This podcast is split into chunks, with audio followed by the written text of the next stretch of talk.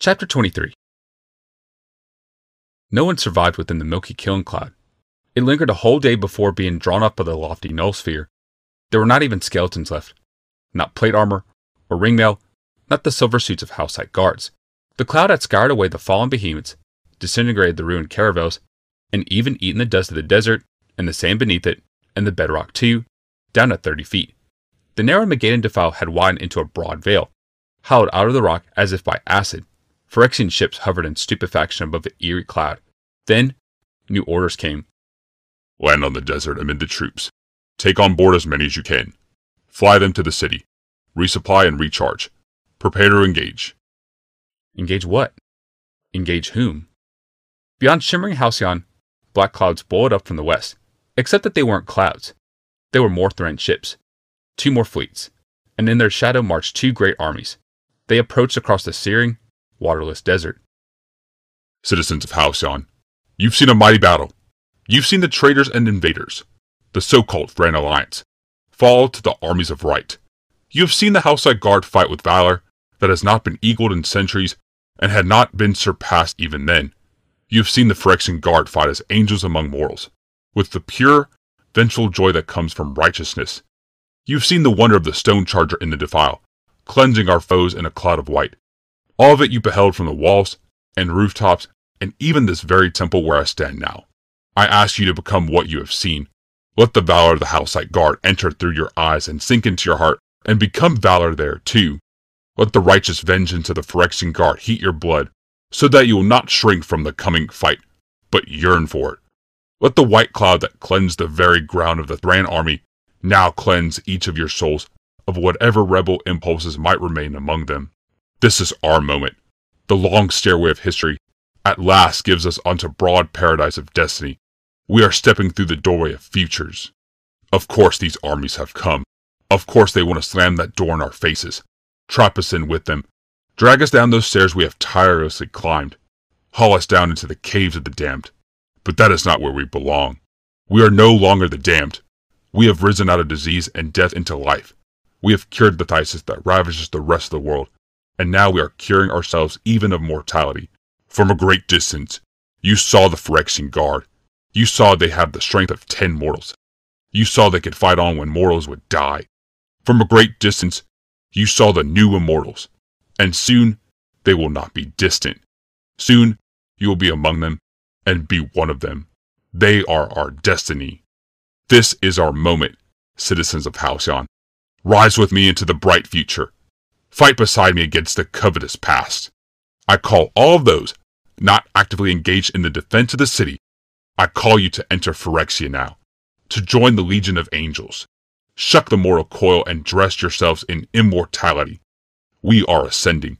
We are becoming Phyrexians. We are becoming gods.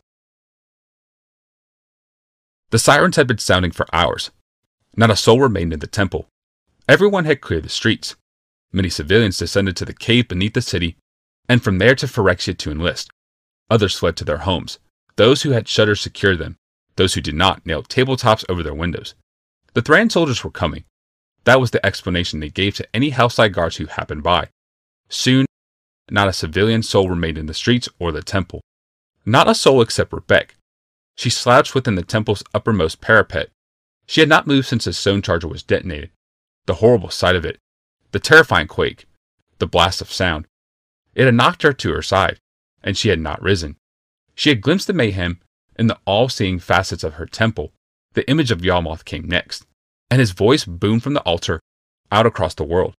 He urged the people to become what they had beheld. Rebecca already had. She had become what she beheld, and she beheld atrocity. There you are, came the dulcet voice of Yawgmoth behind her. He climbed the stairs that led to the secret parapet. You need to come down. It will not be safe for you up here when the siege begins. Rebecca turned and looked up at him. He was magnificent, dark and battle scarred, in the ruby fascient light of dusk. It has never been safe. Only now, I recognize the peril. Yawgmoth smiled dazzlingly. He crouched beside her. The smell of smoke and sweat suffused his clothes. He rested a hand on her shoulder. It is easy to climb if you keep looking up. It gets hard only when you look down. The dying sun gleamed in his eyes. Now you've looked down and see how far you've climbed. It is deep and dark, and it is behind you. You've looked down and gotten spooked. Not just spooked. Rebecca interrupted. It isn't just dark down there. It is horrible. Look at all the people we've killed. You can't even look at them. They're gone. Wiped from the world. Yawgmoth's brow nodded. You didn't kill anyone. Yes, I did. I'm implicated in all this. The city I've built. The husband I've helped invent weapon after weapon. The man I've guided to the pinnacle of Halcyon. Laughter interrupted her. Not derisive, but open and easy.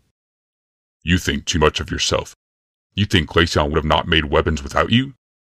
Who else could understand him? Who else could interpret for him? You think I would not have ascended Halcyon without you? Who else could understand you? Could interpret for you? Rebecca said. She shook her head. All this talk of ascending. You learned that from me, but you improved upon it. I used hope, but you used fear. The Halcyons arose out of fear. What does it matter? What does it matter why they rose? Yawgmoth said. They rose. Rebecca flung her hand out toward the battlefield, the scoured earth, and the wide shallow trench. This is why it matters. This. Yawgmoth's face was dusky. You're tired. You aren't seeing straight. I'm thinking straight for the first time in years, she said, turning to push his hand off of her shoulder. Instead of releasing her, Yawgmoth slid his arm around her back and slipped his other under her legs. This is what I've done for our city, our people. He stood, raising her from the cold crystals and cradling her in his arms. I've lifted them. I'm still lifting them. I'm carrying them away from danger and into hope. He descended the parapet stairs. Rebecca studied his face. His brow and jaw were strong, girded in shadow. She saw the sky in his eyes. Distant clouds scudded through the last shreds of sunlight. Hundreds of dark ships circled out among them. Every once in a while, a ray cannon on the wall would discharge. A golden gleam flicked outward to dissipate before reaching the Thran ships. Nearest of all, hovering in a weighty halo above the city walls, was the recharged and reprovisioned Halcyon fleet. Rebecca slumped, hopelessly in his arms. Halcyon was ready. The null sphere turned every Thran artifact creature against the invaders. The battle was fast and furious. Blood and bone mixed with oil and steel. The null sphere glared balefully at the crimson battle. From that metal moon, Yawgmoth reached down to clutch every Thran machine. He did not release them until thousands of artifact creatures and Thran troops lay in broken pieces on the desert. Since the skirmish, Phyrexian warships and ray cannons kept the Thran fleet at a radius of four miles. Halcyon guards controlled the city. Phyrexian guards controlled the Undercity. Rebecca rested in her home. Glacian languished in his cave. There was nothing more Yawgmoth could do in Halcyon. And so he worked. His laboratory was Phyrexia. The plane was suffused with power, shunted down from the lofty null sphere. Yawgmoth made use of every erg. On the first sphere, Commander Gix enlisted the hundreds of citizen volunteers who had come to become Phyrexians. Most could not imagine the vast alterations in store for them. Once the changes began, none would want to return to the former weakness. On the second sphere, artificers worked frantically to build more stone chargers. Yawgmoth allowed the corners of his mind to aid these endeavors.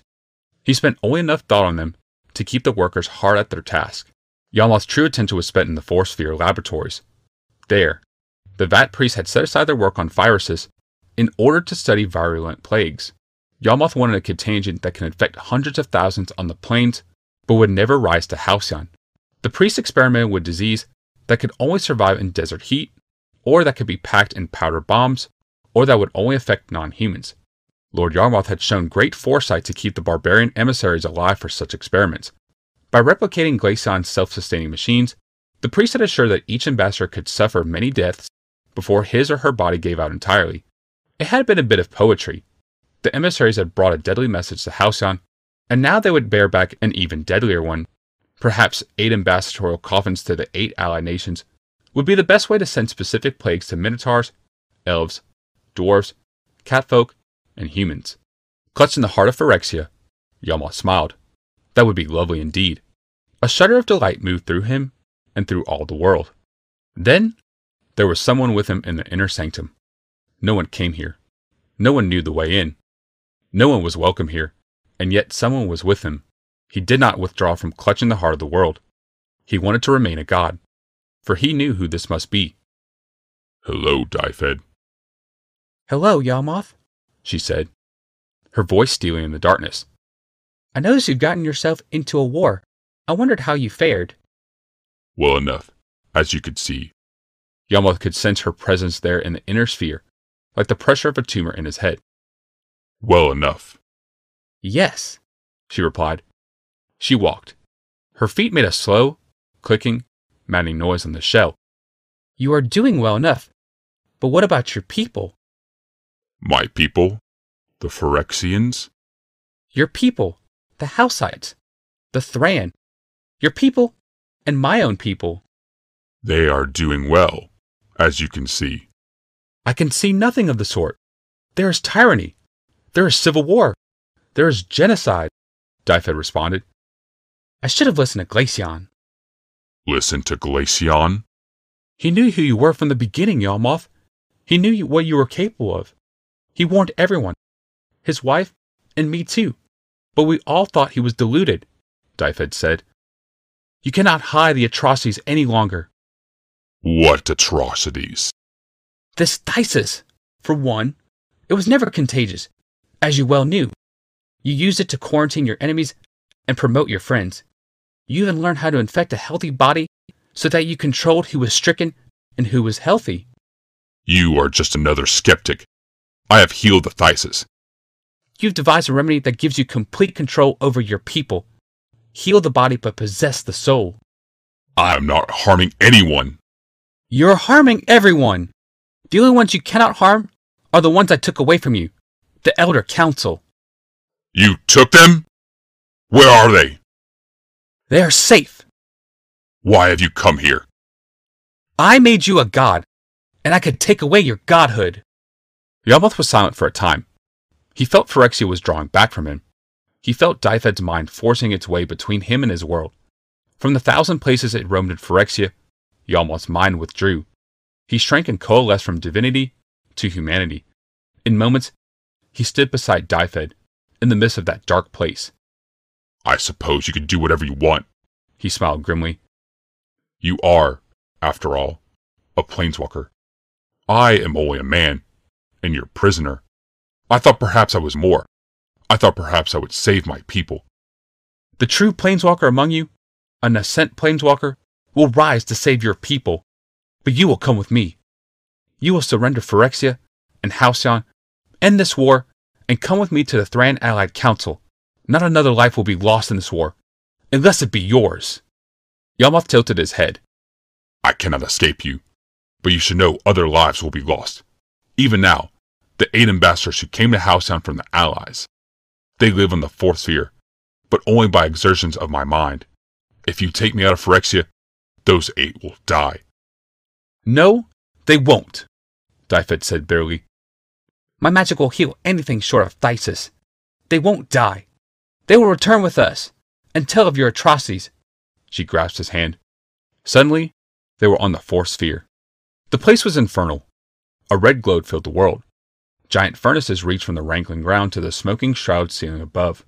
Huge flashes of fires illuminated the horrible place. Humans were utterly dwarfed by the massive mechanisms, but the vat priests of Yawgmoth were no longer exactly human.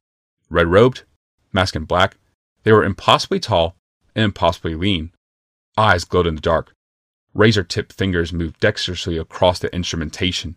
Their own flesh had been transformed by the dark sciences. They swooped up around the new arrivals. Yawgmoth waved them back. When they recognized their master, the vat priest backed away, bowing deeply and fearfully. Their retreat revealed rows of huge glass vats. Each vat was illuminated below, each filled with a golden oil, and even occupied by a naked, transforming creature.